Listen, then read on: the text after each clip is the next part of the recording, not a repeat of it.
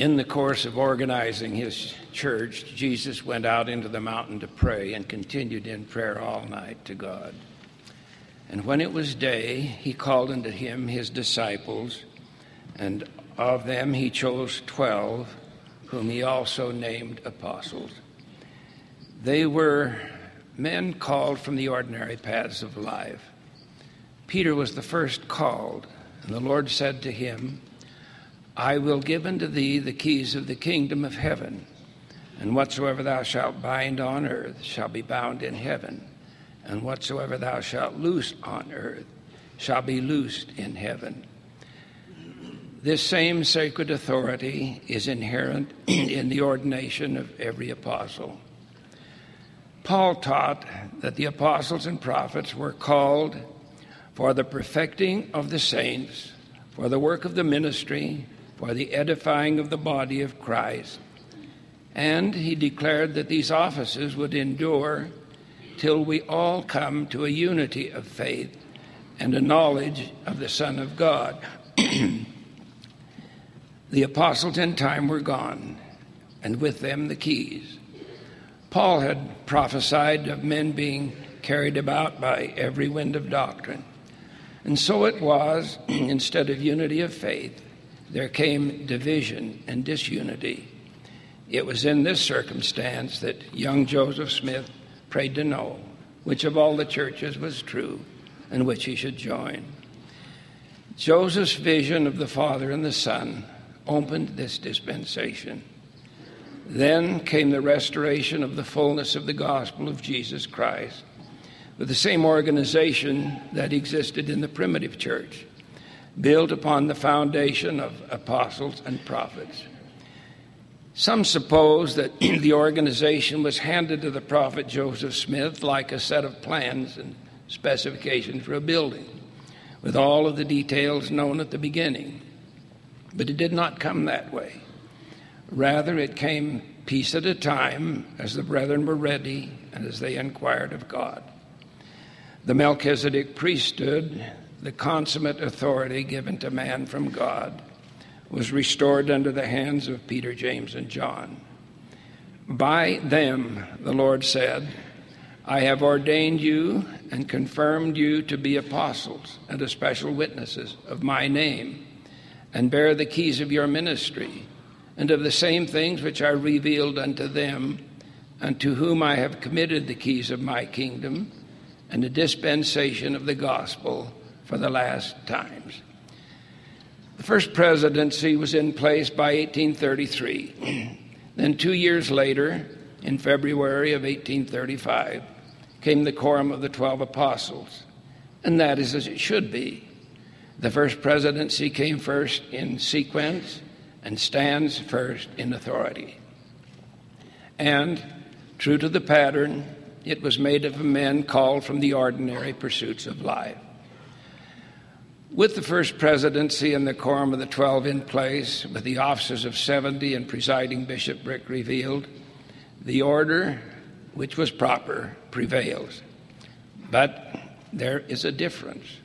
Perhaps President J. Reuben Clark said it best. Some of the general authorities, the apostles, have had assigned to them a special calling. They possess a special gift. They are sustained as prophets, seers, and revelators, which gives them a special spiritual endowment in connection with their teaching of this people. They have the right, the power, and the authority to declare the mind and will of God to his people subject to the overall power and authority of the president of the church. Others of the general authorities are not given this special spiritual endowment. The resulting limitation applies to every other officer and member of the church, for none of them is spiritually endowed as a prophet, seer, and revelator.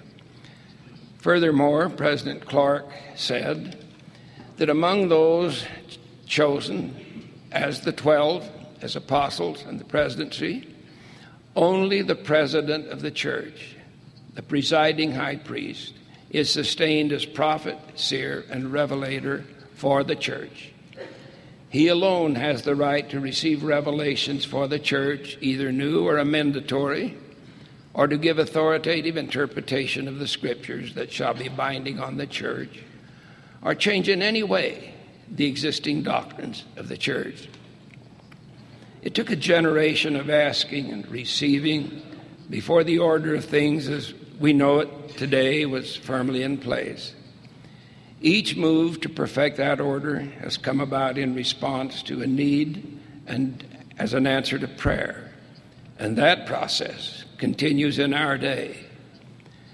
The 12 are a traveling, presiding high council to officiate in the name of the Lord under the direction of the presidency of the church, agreeable to the institution of heaven, to build up the church and regulate all of the affairs of the same in all nations.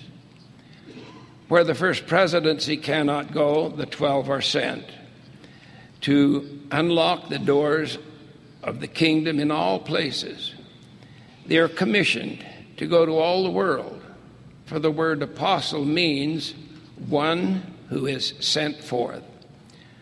Wherefore the Lord said, In whatsoever place ye shall proclaim my name, an effectual door shall be opened unto you, that they may receive my word. And he promised, Be thou humble, and the Lord thy God will lead thee by thy hand and give thee answer to thy prayers. The twelve apostles are called to be special witnesses of the name of Christ in all the world. Each carries that certain witness that Jesus is the Christ. President Joseph Fielding Smith taught that every member of the church should have the impressions on the soul made by the Holy Ghost that Jesus is the Son of God, indelibly pictured so that they cannot be forgotten. From Nephi, we know that angels speak by the power of the Holy Ghost.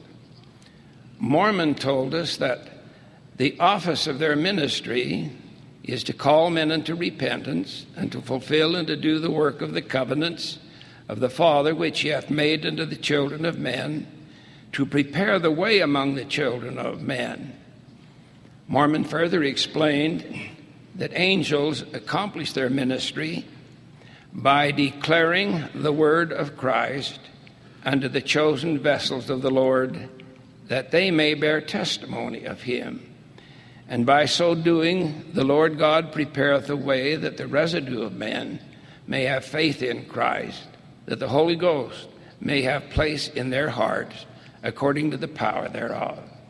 And after this manner bringeth to pass the Father the covenants which he hath made unto the children of men. There is a power of discernment granted unto such as God shall appoint to watch over his church. To discern means to see. President Harold B. Lee told me once of a conversation he had with Charles A. Callis of the Quorum of the Twelve. Brother Callis had remarked that the gift of discernment was an awesome burden to carry. To see clearly what is ahead, and yet find members slow to respond or resistant to counsel or even rejecting the witness of the apostles and prophets brings deep sorrow. Nevertheless, the responsibility of leading this church, the Lord said, must rest upon us until you shall appoint others to succeed you. And he warned us of those few in the church who have professed to know my name and have not known me, and has, have blasphemed against me in the midst of my house. Thy voice, the Lord commanded the twelve, shall be a rebuke unto the transgressor, and at thy rebuke let the tongue of the slanderer cease its perverseness. Some few within the church openly, or perhaps far worse, in the darkness of anonymity, reproach their leaders in the wards and stakes and in the church seeking to make them an offender for a word, as Isaiah said. To them, the Lord said, Cursed are all those who shall lift up the heel against mine anointed, saith the Lord, and cry they have sinned when they have not sinned, but have done that which was meet in mine eyes, and which I commanded them. But those who cry transgression do it because they are the servants of sin and are the children of disobedience themselves. Because they have offended my little ones, they shall be severed from the ordinance of mine house. Their basket shall not be full, their houses and their barns shall perish, and they themselves shall be despised by those that flattered them. They shall not have the right to the priesthood, nor their posterity after them from generation to generation. That terrible penalty will not apply to those who try as best they can to live the gospel and sustain their leaders, nor need it apply to those who in the past have been guilty of indifference or even opposition if they will repent and confess their transgressions and forsake them. Recently, President Hinckley reminded the brethren that while we are men called from the ordinary pursuits of life, there rests upon us a sacred ministry. And we take comfort in what the Lord said to the original twelve Ye have not chosen me, but I have chosen you and ordained you. And while each feels his own limitation, there is strength in unity. Never in the history of the church have the brethren of the presidency and the twelve been more united. Each week we meet together in the temple.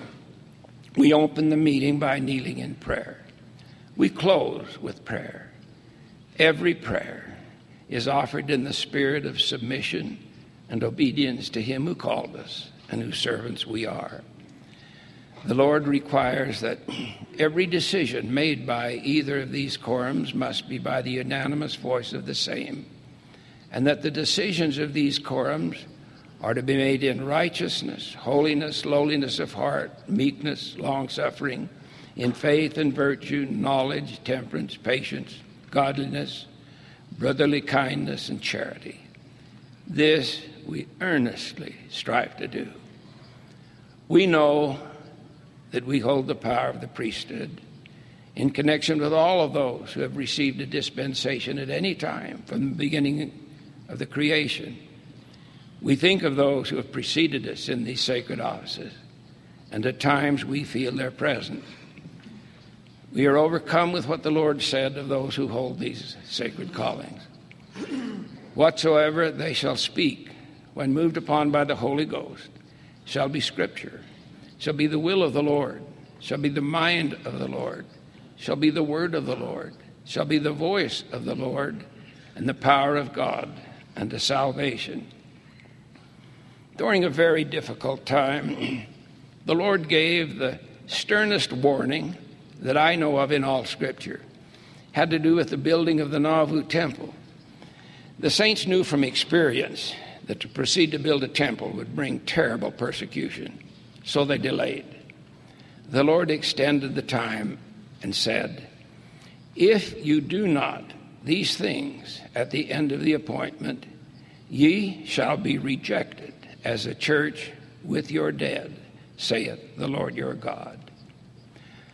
Often overlooked in that revelation is a marvelous promise. If my people will hearken unto my voice and to the voice of my servants, whom I have appointed to lead my people. Behold, verily I say unto you, they shall not be moved out of their place. Remember this promise and hold on to it. It should be a great comfort to those struggling to keep a family together in a society increasingly indifferent to and even hostile toward those standards which are essential to a happy family. The promise is a restatement of what the Lord told the multitude Blessed are ye, if ye shall give heed unto the word of these twelve, whom I have chosen from among you to minister unto you and to be your servants. I repeat the promise that those who hearken to the voice of these men whom the Lord has raised up shall not be moved out of their place. But the promise was followed with this caution But if they will not hearken unto my voice, nor unto the voice of these men whom I have appointed, they shall not be blessed. The most precious thing we have to give is our witness of the Lord, our testimony of Jesus Christ. I certify to you that the 14 men with whom I share the ordination are indeed apostles. In declaring this, I say no more than the Lord has taught, no more than may be revealed to anyone who seeks with a sincere heart and real intent for an individual witness of the Spirit. These men are true servants of the Lord. Give heed to their counsel. So too with the 70, who as a special witnesses carry an apostolic responsibility and the bishopric, worthy men of God. So too with the brethren and sisters across the world who are called to lead, who have earned that knowledge, precious above all else. There are limits to what the Spirit permits us to say. And so I close simply with my witness, my special witness, that Jesus is the Christ, that through a prophet president, he presides over this, the only true and living church upon the face of the whole earth. In the name of Jesus Christ. Amen.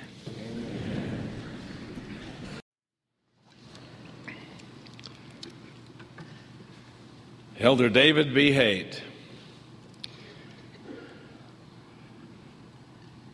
Ensign Monson salutes you, Commander David B. Haight. We're Navy men together. I love him. And what a magnificent message. One of the most famous art galleries in the world is the National Gallery of Art situated adjacent to Trafalgar Square in the city of London, England.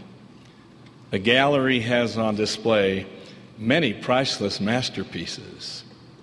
Just a few weeks ago, my wife Frances and I visited the National Gallery and admired the display of inspired genius which met our gaze and touched our hearts. A large painting occupied most of the wall of one room. It was an incomparable piece by the renowned Bartolome Esteban Murillo, completed in the year 1670, entitled Christ Healing the Paralytic at the Pool of Bethesda. The centuries have not dimmed its beauty, dulled its appeal, nor diminished its impact. I could not avert my eyes, nor could I transfer my thoughts. I was carried back through time as I saw the crippled man lying on his crude crutch with his arms extended and his hands turned up as he appealed to the Savior of the world. The thoughts and words expressed in the book of John coursed through my mind.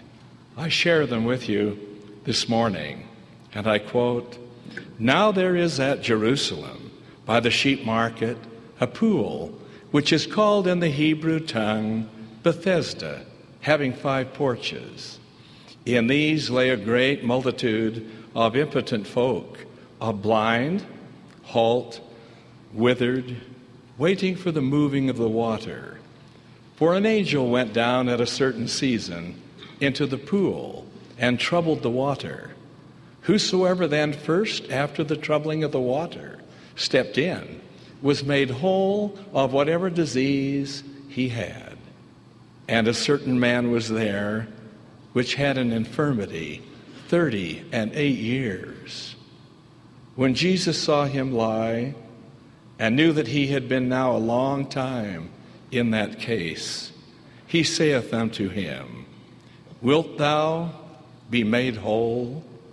The impotent man answered him, Sir, I have no man, when the water is troubled, to put me into the pool. But while I'm coming, another steppeth down before me. Jesus saith unto him, Rise, take up thy bed, and walk. And immediately the man was made whole, and took up his bed, and walked. Close quote. At length, after pondering this scripture, I left the reverie of the room. However, the impact of that masterpiece was indelibly impressed on my soul. I have thought since of the Master's command, the tenderness of his heart, and the incredible joy his act had brought to the afflicted man. Jesus, the very thought of thee with sweetness fills my breast, but sweeter far thy face to see and in thy presence rest. Nor voice can sing, nor heart can frame, nor can the memory find a sweeter sound than thy blessed name, O Savior of mankind. Do we remember the question posed by one Pontius Pilate as he spoke to those who would shed the blood of Jesus and thus end his mortal life? Quote, What shall I do then with Jesus, which is called Christ? They all say unto him, Let him be crucified. And so he was. The question each of us must answer is the same What shall I do with Jesus? He himself has provided us the answer. He said, Follow me, and do the things which ye have seen me do. The mortal mission of our Lord was foretold by the holy prophets, as was his birth. For generations, enlightened mankind in the old and the new world anxiously sought the fulfillment of prophecies uttered by righteous men, inspired of Almighty God. Then came that heavenly pronouncement to the shepherds abiding in the field, keeping watch over their flock by night. For unto you is born this day in the city of David a Savior, which is Christ the Lord. Born in a stable, cradled in a manger, he came forth from heaven to live on earth as mortal man and to establish the kingdom of God. His glorious appeal and his gospel reshaped the thinking of the world. He blessed the sick. He caused the lame to walk, the blind to see, the deaf to hear. He even raised the dead to life. He provided for you and for me the greatest gift we shall ever receive the atonement and all that it conveys. He willingly died that we might forever live.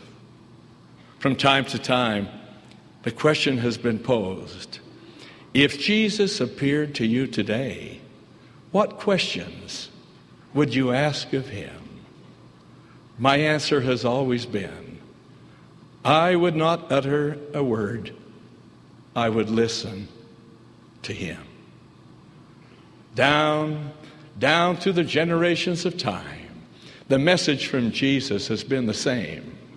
To Peter, by the shores of beautiful Galilee, he said, Follow me. To Philip of old came the call, Follow me. To the Levite who sat at receipt of customs came the instruction, Follow me.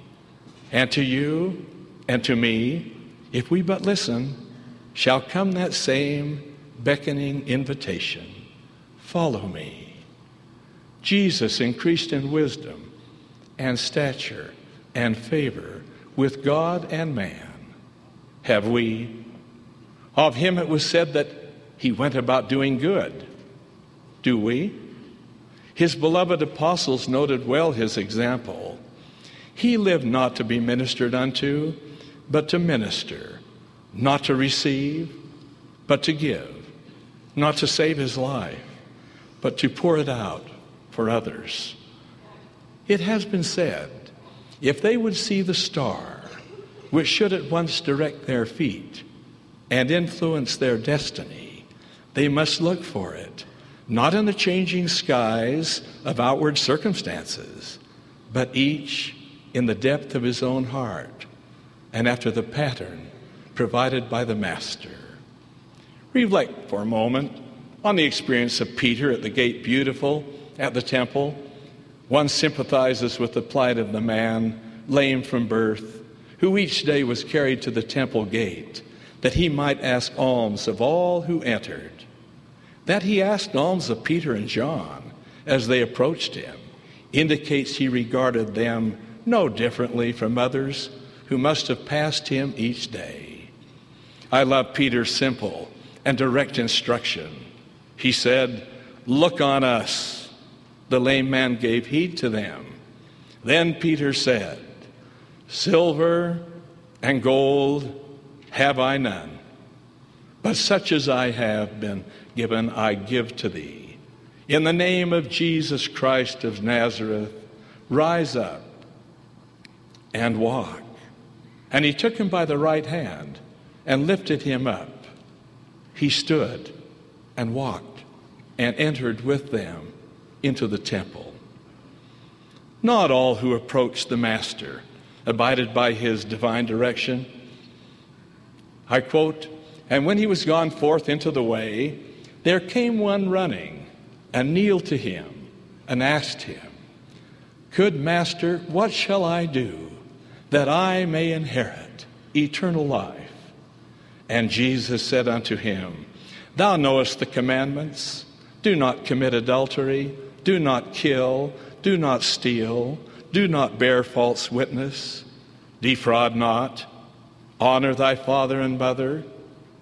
And he answered and said unto him, Master, all these I have observed from my youth. Then Jesus, beholding him, loved him, and said unto him, One thing thou lackest, go thy way, sell whatsoever thou hast, and give to the poor, and thou shalt have treasure in heaven. And come, take up the cross, and follow me.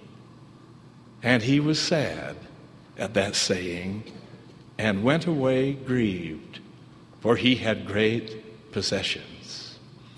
Some time ago, I received a touching letter from Randy Spalding, who lived in northern Utah.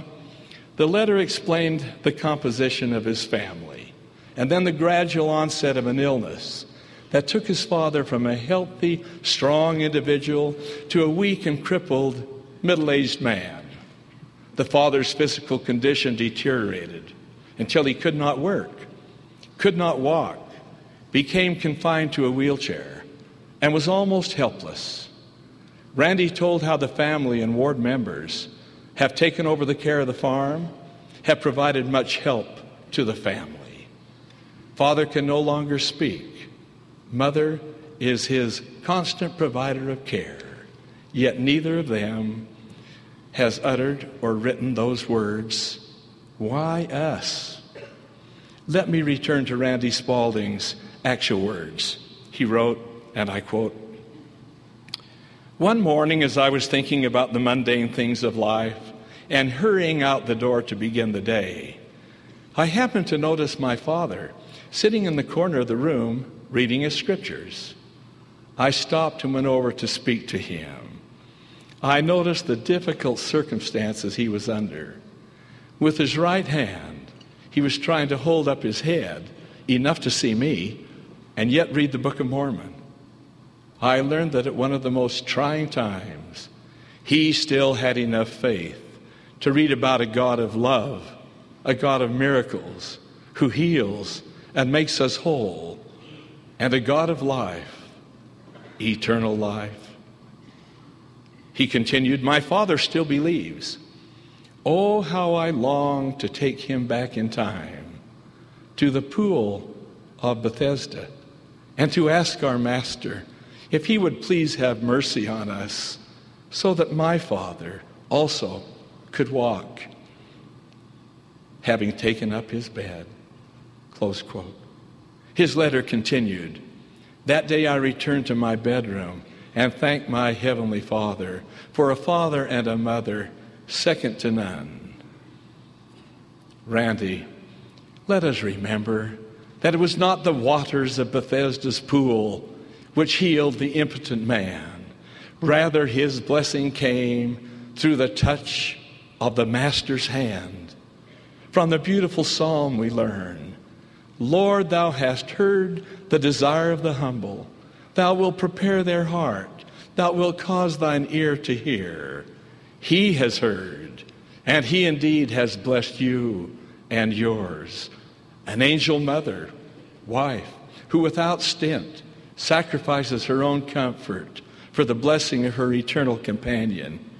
Neighbors with hands that help, hearts that feel, and whose feet and talents all come quickly to the rescue are manifested blessings of the Lord's promises. Though Bethesda beckons, the Lord has heard, said he, Verily, verily, I say unto you, even as you desire of me, so shall it be unto you. Elder Harold B. Lee comfort us with these words. Those who have been denied blessings in this life, who say in their heart, If I could have done, I would have done, or I would give if I had, but I cannot, for I have not. The Lord will bless you as though you had done, and the world to come will compensate for those who desire in their hearts the righteous blessings that they were not able to have because of no fault of their own. On every side, there are those who suffer pain, who endure debilitating illness, who battle the demon of depression. Our hearts go out to all. Our prayers ascend in their behalf. Hands that help are extended. I love the sentiment contained in the words of the poem entitled Living What We Pray For. I knelt to pray when day was done and prayed, Oh Lord, bless everyone. Lift from each saddened heart the pain and let the sick be well again. And then I awoke another day, carelessly went on my way. The whole day long I did not try to wipe a tear from any eye. I did not try to share the load of any brother on the road. I did not even go to see the sick man just next door to me. Yet once again, when day was done, I prayed, Oh Lord, bless everyone. But as I prayed into my ear, there came a voice that whispered clear, Pause now, my son, before you pray. Whom have you tried to bless today? God's sweetest blessings always go by hands that serve Him here below. And then I hid my face and cried, Forgive me, God, I have not tried. Let me but live another day, and I will live the way I pray. When I read the phrase from this poem, quote, I hid my face and cried. The hallowed halls of memory prompt me to share a tender personal account with you. Long years ago, when I served as a bishop, I received notification that Mary Watson, a member of my ward, was a patient in the county hospital. When I went to visit her, I discovered her in a large room with so many beds that it was difficult to single her out. As I identified her bed and approached her, I said, Hello, Mary. She replied, Hello, Bishop. I noticed that a patient in the bed next to Mary Watson covered her face with the bed sheet. I gave Mary Watson a blessing. We chatted. I shook her hand and said goodbye. But I could not leave her side. It was though an unseen hand were resting on my shoulder, and I felt within my soul that I was hearing these words Go over to the next bed where the little lady covered her face when you came in. I did so. I have learned in my life never to postpone a prompting. I approached the bedside of the other patient, gently tapped her shoulder, and very carefully pulled back the sheet which had covered her face. Lo and behold, she too was a member of my ward. I had not known she was a patient in the hospital. Her name was Kathleen McKee. When her eyes met mine, she exclaimed through her tears, Oh, Bishop, when you entered that door, I felt you had come to see me and bless me in response to my prayers. I was rejoicing inside to think that you would know I was here. But when you stopped at the other bed, my heart sank, and I knew that you had not come to see me. I said to Kathleen McKee, It does not matter that I didn't know you were here. It is important, however, that our Heavenly Father knew and that you had prayed silently for a priesthood blessing. It was He who prompted me to intrude on your privacy. A blessing was given, a prayer was answered. I bestowed a kiss on her forehead and left the hospital with gratitude in my heart for the promptings of the Spirit. It would be the last time I was to see Kathleen McKee immortality, but not the last time I heard from her. Upon her death, the hospital called with this message Bishop Monson, Kathleen McKee died tonight. She made arrangements that we were to notify you should she pass away. She left for you a key to her basement apartment. Kathleen McKee had no immediate family. With my sweet wife accompanying me, I visited her humble apartment. I turned the key in the door, opened it, switched on the light. There in her immaculate two room apartment, I saw a small table with a note resting beneath an Alka Seltzer bottle. The note written in her own hand said, Bishop, my tithing is in this envelope. And the Alka Seltzer bottle contains coins covering my fast offering. I am square with the Lord. The receipts were written. The sweetness of the night has not been forgotten. Tears of gratitude to God filled my very soul. A message in a birthday card which I received a few weeks ago from parents who last year lost a beautiful daughter to cancer expressed this profound thought quote and what is as important as knowledge ask the mind caring and seeing with the heart answered the soul close quote this expression describes bethesda's blessing of this divine truth I testify in the name of Jesus Christ. Amen.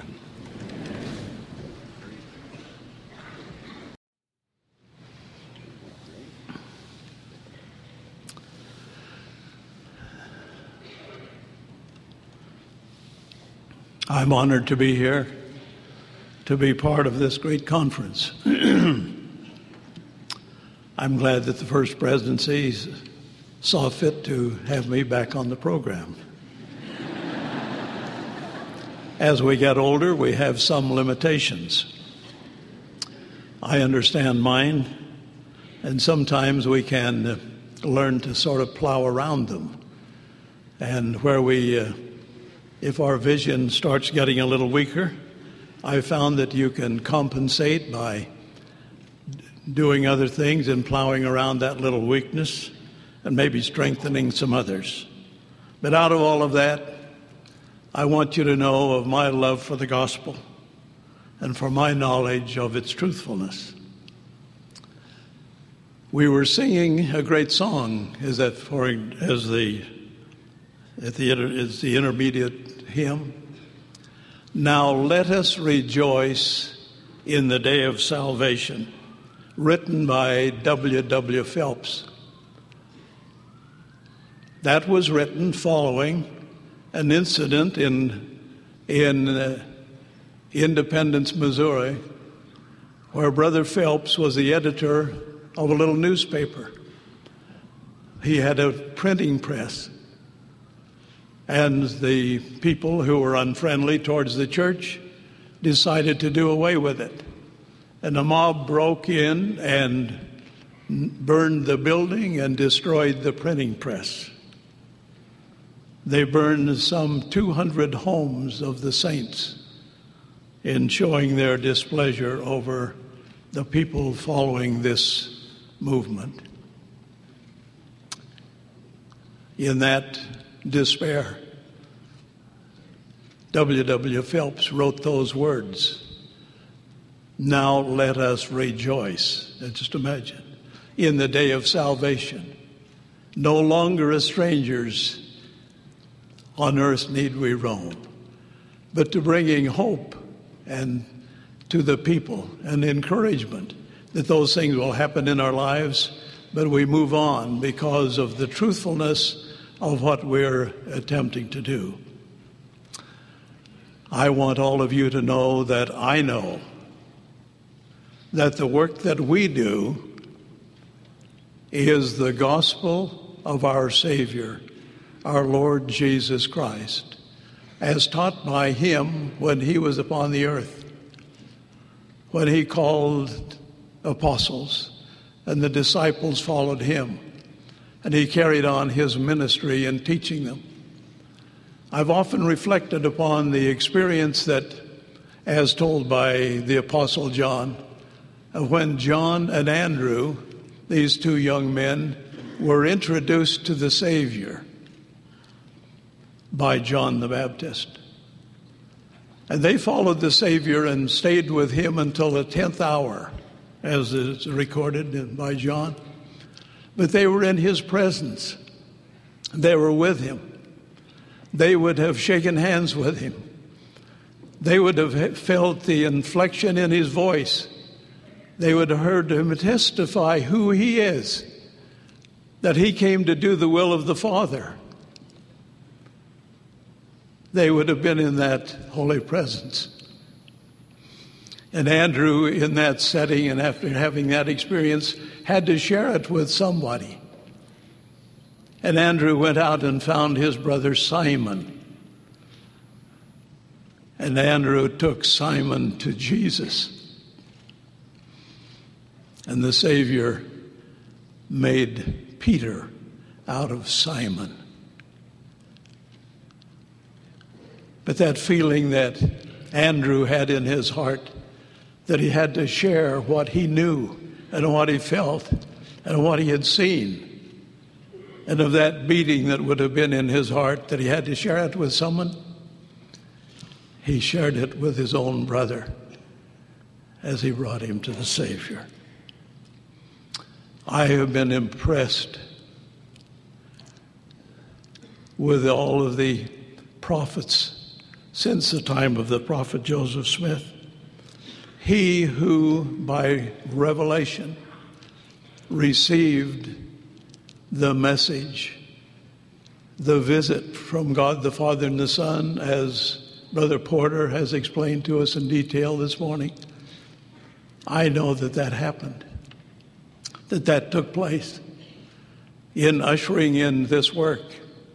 But that visitation took place in giving the prophet Joseph Smith the desire and the, and the determination and the ability to withstand, withstand all that he did in order to help bring about the restoration with heavenly messengers and the revelations that came to the prophet Joseph Smith in ushering in this work, which we declare to all the world, and this work that I know to be true.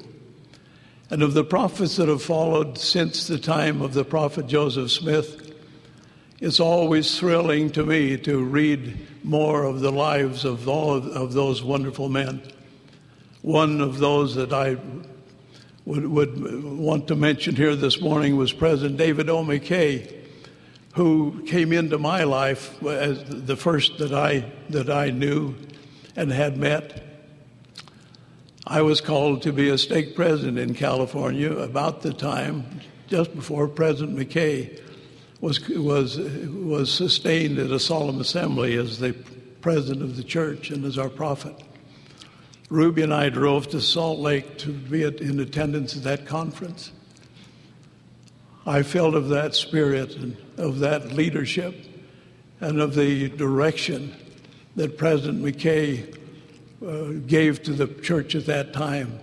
But, but as we felt that out into the stakes, later on I invited him to come to California to dedicate a church building that we had just finished.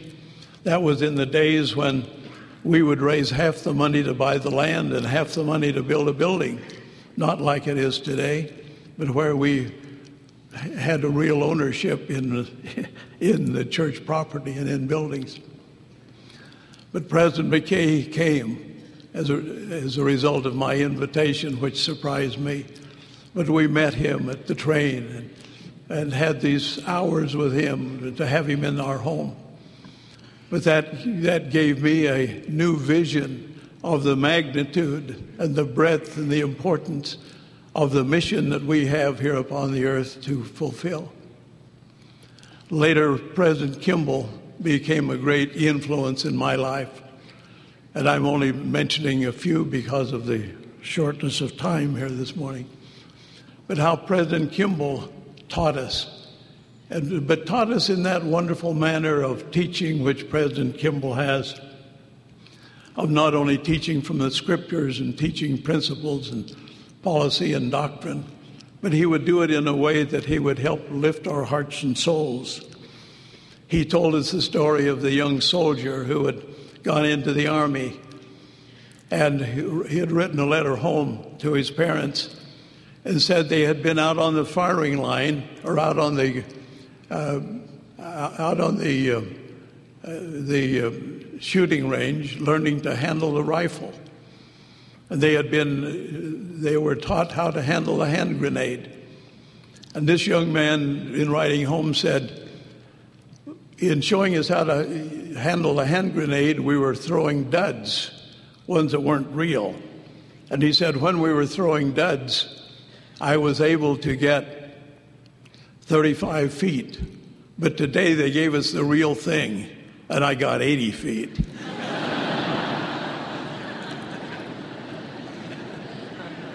but he who could touch our lives in a way that we could see and understand things to be done. I want to remind you that six months ago, following conference on Sunday, we went home to listen to a television program. We were concerned and we wondered what would happen because we knew that President Gordon B. Hinckley, who I've had the privilege and the honor to watch for a number of years, before he became our prophet and leader, but to watch in the careful way that he would carry on the affairs of the church and the responsibilities that had been his while he was a counselor to three presidents. President Hinckley was to command a nationwide television program, and we wondered how it would come across. We knew of the importance of it and what it would mean to us. We knew of the work and the study and the hours of prayer and meditation and study that our prophet and leader had done in being prepared for this exposure which would amount to some, as the information that I understand has come through, of some 35 million people.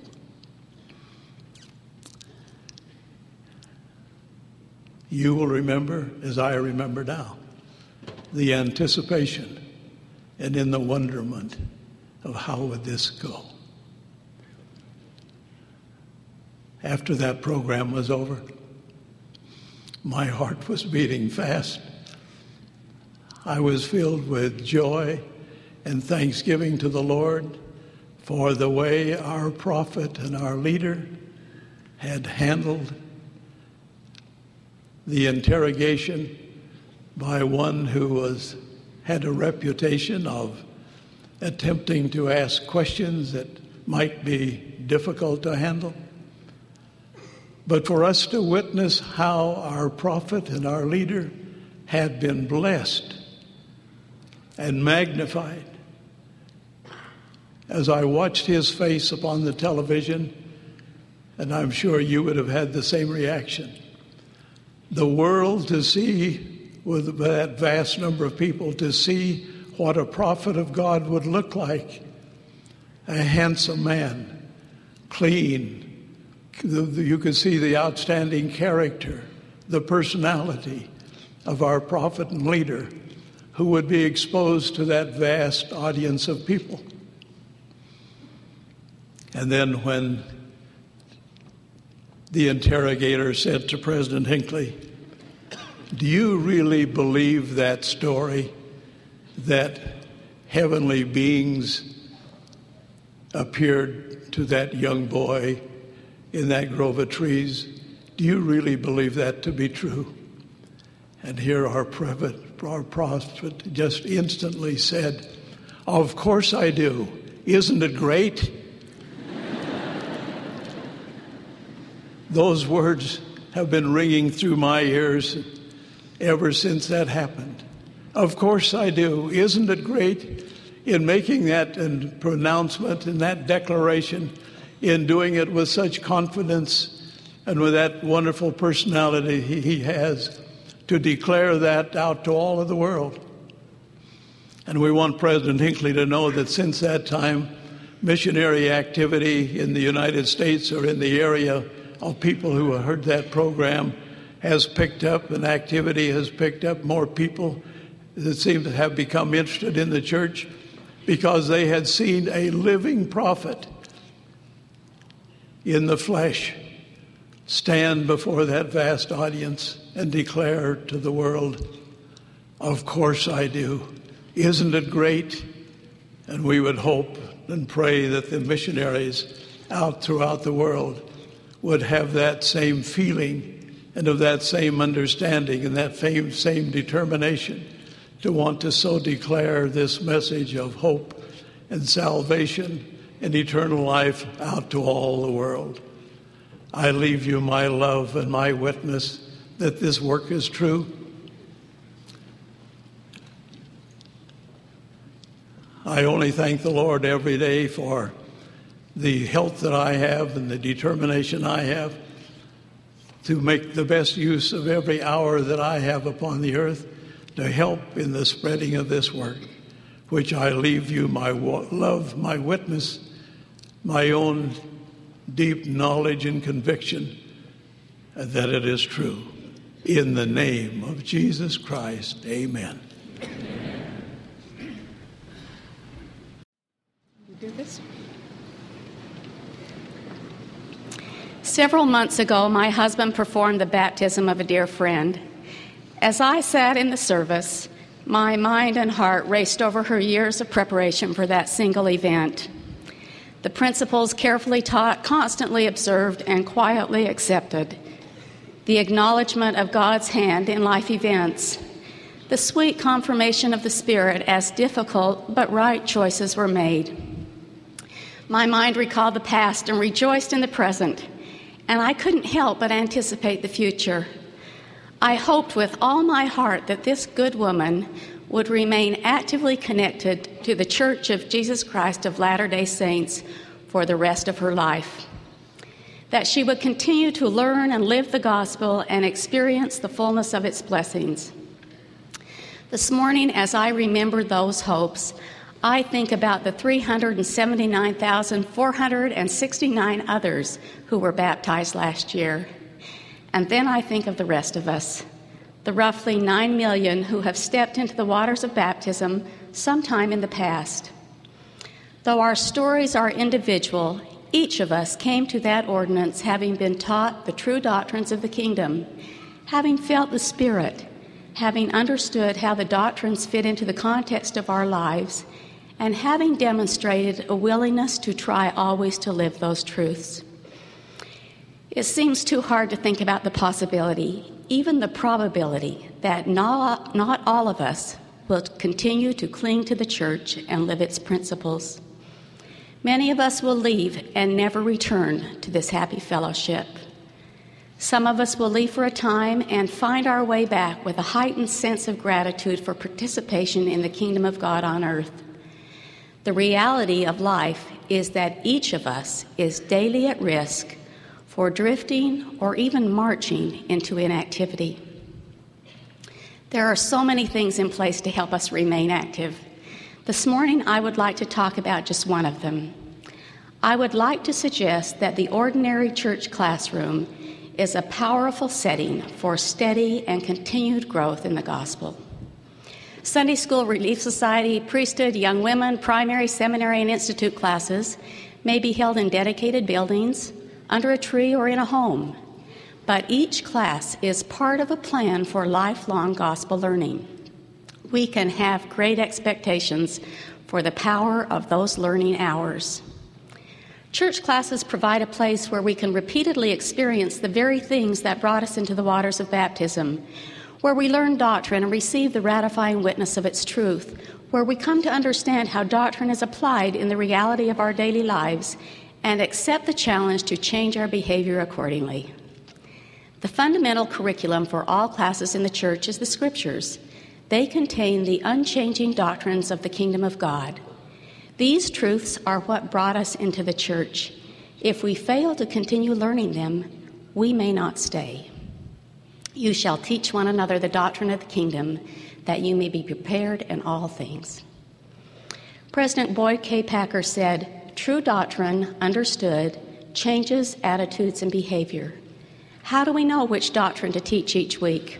It's stated in the lesson objective. But how do we come to understand the doctrine in a way that it will change our attitudes and behavior? In order to really understand, we have to see the way doctrine is applied. In the lesson manuals, the, su- the suggested stories, examples, activities, and games are intended to help the learners understand doctrine in real life settings. Because the daily life of people varies so much in the 160 different countries where we have organized classes, the stories and examples in the manuals may sometimes confuse the learners. Teachers can prayerfully make adaptations, always taking care that the learning activities chosen truly reflect the doctrine. A teacher's goal is greater than just delivering a lecture about truth. It is to invite the Spirit and use techniques which will enhance the possibility that the learner will discover the truth for herself and then be motivated to apply it. Although some seem to be born teachers, teaching skills can be learned. Where can you go as a teacher to enhance your skills? Could you watch and learn from others? Perhaps approach an, admiring, uh, an admired teacher, asking him to observe and offer suggestions. What about your primary presidency if you are a primary teacher, or your Sunday school presidency if you teach Sunday school?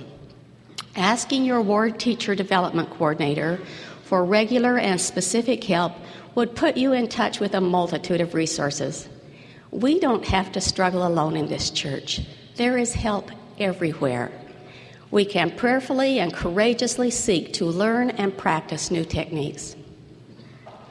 I had a conversation once with a young man whom I cannot forget. His story of activity, complete inactivity, and a return to activity included the description of two classrooms. He said, When I was about 15, I started to have a lot of questions about the church. I thought maybe there would be a chance to talk about my questions at church, but it didn't happen. In priesthood, it seemed like most of the time everybody talked about the game the night before. Sunday school was about the same, maybe a little lesson thrown in during the last five minutes where the teacher asked questions and it was kind of guess the right answer from the manual time. Well, other things happened. Late Saturday nights, a switch to an earlier meeting schedule, and soon the young man's attendance dropped to nothing. Several years passed by until he found himself in church again. This time his face lit up as he described his Sunday school class. The teacher was this unimpressive looking guy, but he was so excited about what he was teaching. He didn't waste a minute. He asked important questions. Everyone had their scriptures. They looked up verses, shared ideas, they listened to each other. They talked about problems at school and how they fit in with the lesson. You could tell that the people in the class were all different, but they had one amazing thing in common. They were all interested in learning the gospel. After five minutes, I knew that this was a good place for me. What a difference in those two experiences. Can you imagine hundreds of thousands of classrooms every Sunday each with a teacher who understands that the learning has to be done by the pupil. Therefore, it is the pupil who has to be put into action. When a teacher takes the spotlight, becomes the star of the show, does all the talking, and otherwise takes over all of the activity, it is almost certain that he is interfering with the learning of the class members. A skilled teacher doesn't think, What shall I do in class today? but asks, What will my students do in class today? not what will I teach today, rather, how will I help my students discover what they need to know? The skilled teacher does not want students who leave the class talking about how magnificent and, unusual the teacher is. This teacher wants students who leave the class talking about how magnificent the gospel is. Learning occurs best in an atmosphere of trust and safety. This means that each person's questions and contributions are respected. When we feel safe and included, we can ask questions that will help us to understand the gospel. We can share insights and faith that might help someone else. We can stumble without embarrassment as we try to apply the lessons taught.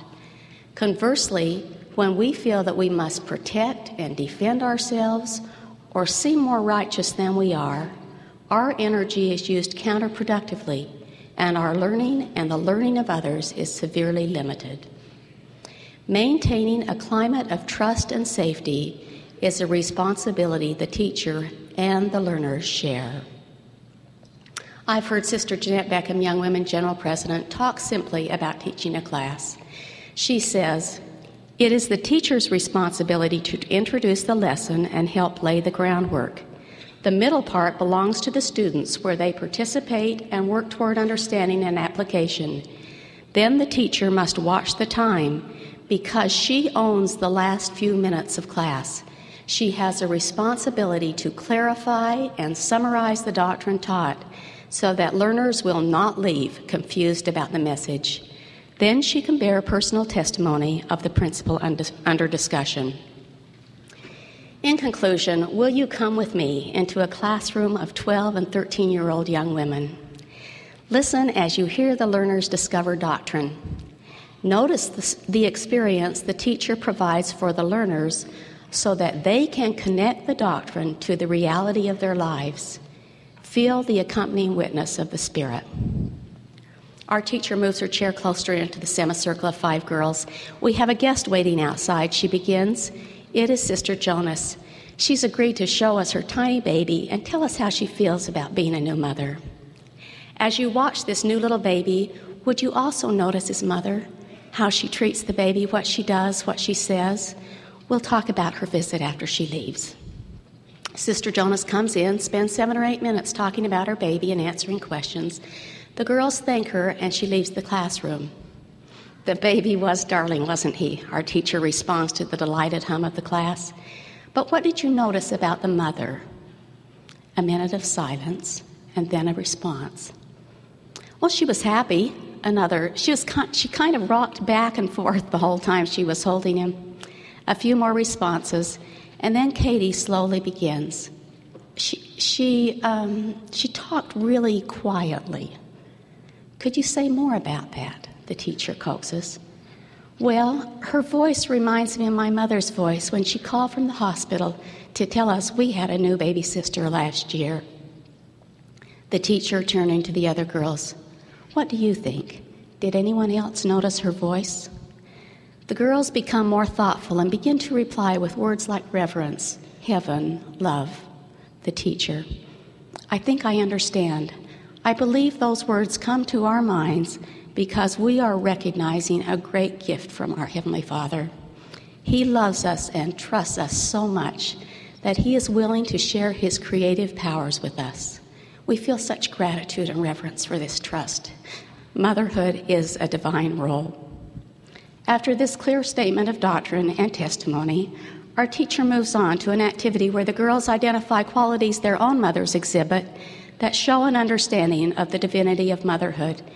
Could each of you prepare for motherhood right now by practicing one of these very virtues, maybe being more patient, kinder, or more positive this week? Each girl talks about her choice. Our teacher bears personal testimony. The closing prayer is offered. A simple class. No sensational stories, no scholarly class members, just ones who come prepared to participate. No extraordinarily gifted teacher, just one who prayerfully prepares and, and, uses techniques that allow her to help class members understand and apply true doctrine. I telephoned our newly baptized friend last week to ask how things were going for her. Her response was enthusiastic. My husband and I have been called to teach the 15 and 16 year olds, and I'm learning so much. I felt reassured and excited. What better place for her than a classroom? And for each of us. President Hinckley encourages us. We are all in this together, all of us, and we have a great work to do. Every teacher can be a better teacher than he or she is today. I would add, Every learner, learner can be a better learner than he or she is today, and every classroom can be a better classroom. I pray that we will continue to hold on to one another through effective classroom learning. In the name of Jesus Christ, amen.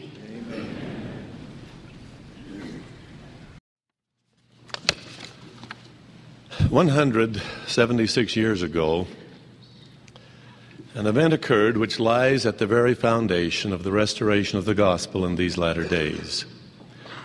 It is, in my judgment, the most significant event that has occurred in this world since the Son of God walked forth from the tomb a resurrected being. I refer to that first heavenly vision that came to the prophet Joseph Smith. Let me read his words. It was on the morning of a beautiful, clear day early in the spring of 1820. It was the first time in my life that I had made such an attempt, for amidst all my anxieties, I had never as yet made an attempt to pray vocally. After I had retired to the place where I had previously designed to go, having looked around myself and find, finding myself alone, I kneeled down and began to offer up the desires of my heart to God. He then described a few moments of severe spiritual anguish, convincing him that the forces of evil were real and powerful. And then he continued I saw a pillar of light exactly over my head, above the brightness of the sun, which descended gradually until it fell upon me. It no sooner appeared than I found myself delivered from the enemy which held me bound. When the light rested upon me, I saw two personages whose brightness and glory defy all description, standing above me in the air. One of them spake unto me, calling me by name, and said, pointing to the other, This is my beloved Son, hear him. That single event changed the future of the world. The appearance of the Father and the Son to the young prophet ushered in the dispensation of the fullness of times. It exemplified God's love for his children and changed the world forever. How can one know of a surety that Joseph Smith actually saw and conversed with the Father and the Son? How can one ascertain the truthfulness of our bold assertion that God speaks to the world today through his prophets? God has provided a way. Speaking of the supernal glory of that first vision, President Gordon B. Hinckley has said, quote, much has been written, much will be written in an effort to explain it away.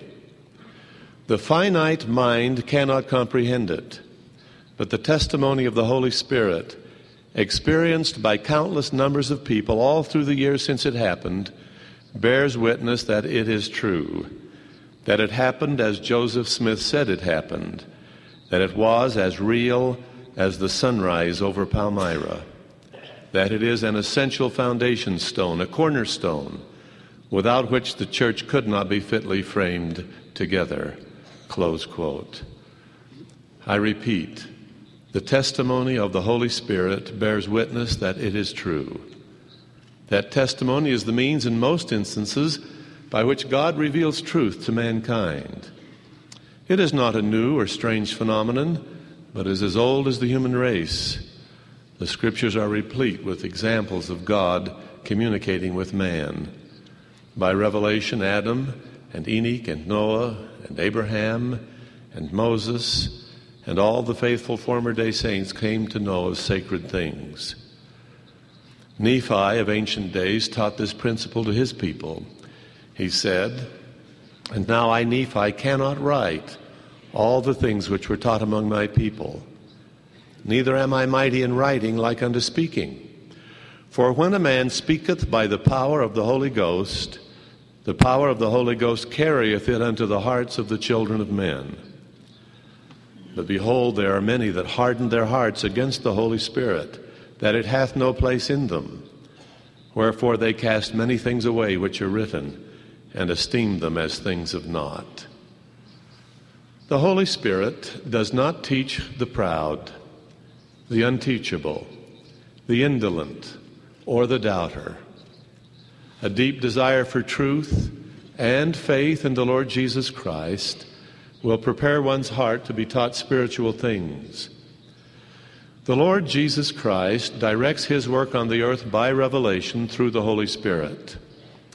The power of this revelatory spirit moves and motivates an army of more than 52,000 missionaries who take the gospel message to the four corners of the earth.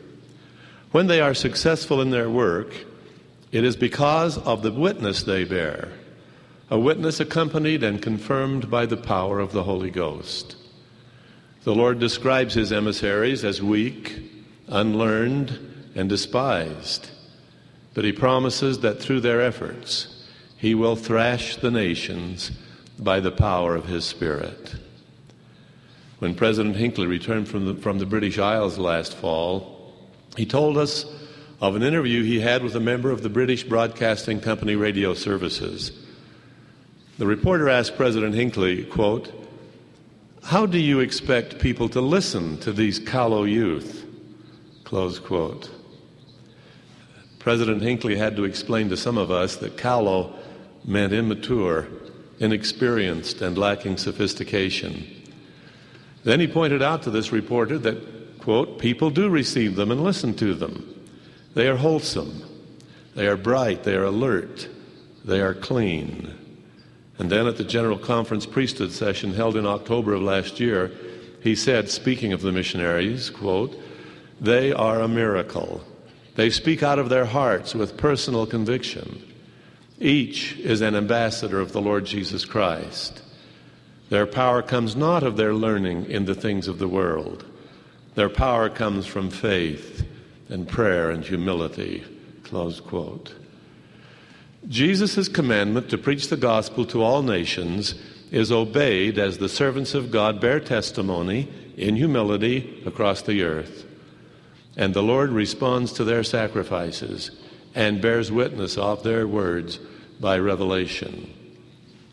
Some years ago, I enjoyed a stake conference assignment as a junior companion to Elder LeGrand Richards, who had, under the influence of this directing spirit, reorganized the stake presidency.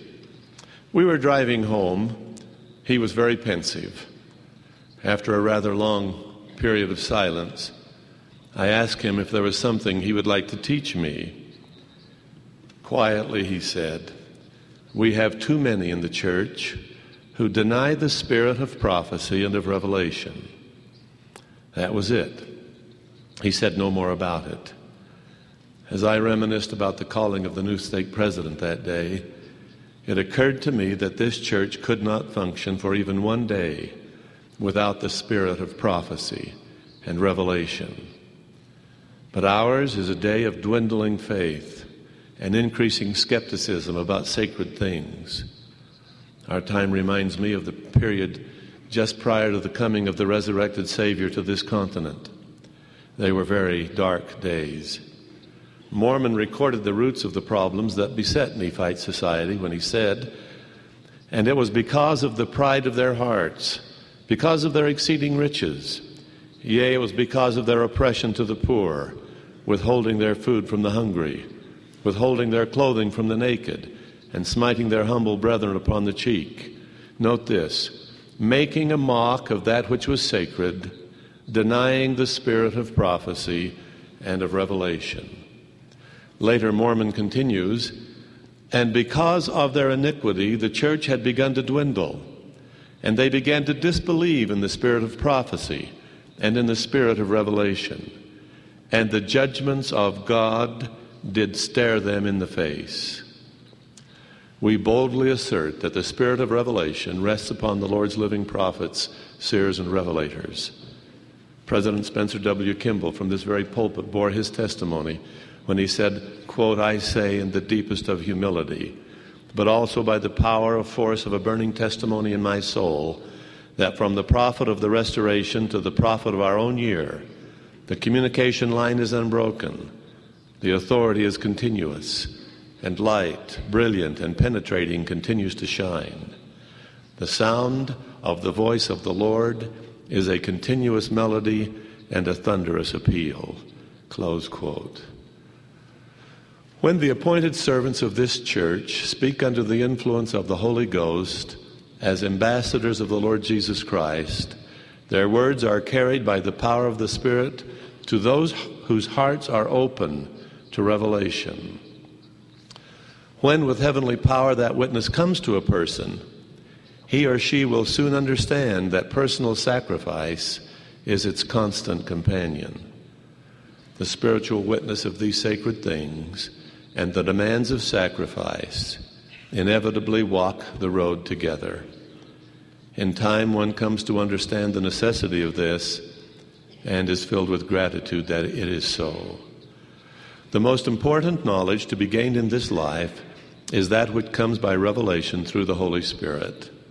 This is not to belittle in any way information available in a multitude of disciplines or fields of study, but any of it individually or all of it together can never equal the importance of receiving the personal witness borne on the wings of the Spirit of sacred things.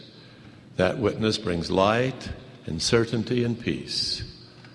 I raise my voice and state again that Joseph Smith saw the Father and the Son. This certain knowledge of, is independent of all mortal men, for this conviction has come to me by the Holy Spirit as promised. The kingdom of God on earth continues to move forward with dedicated missionary and member alike, having the conviction confirmed by the Holy Ghost that Joseph Smith saw God our Father and his Son Jesus Christ. It moves forward empowered by the assurance in the heart of each faithful member, individually, that those who lead us do so with the spirit of prophecy and revelation. We must never lose this precious gift. We must pay whatever price of faith and obedience is required to retain this great blessing. In the name of Jesus Christ, amen.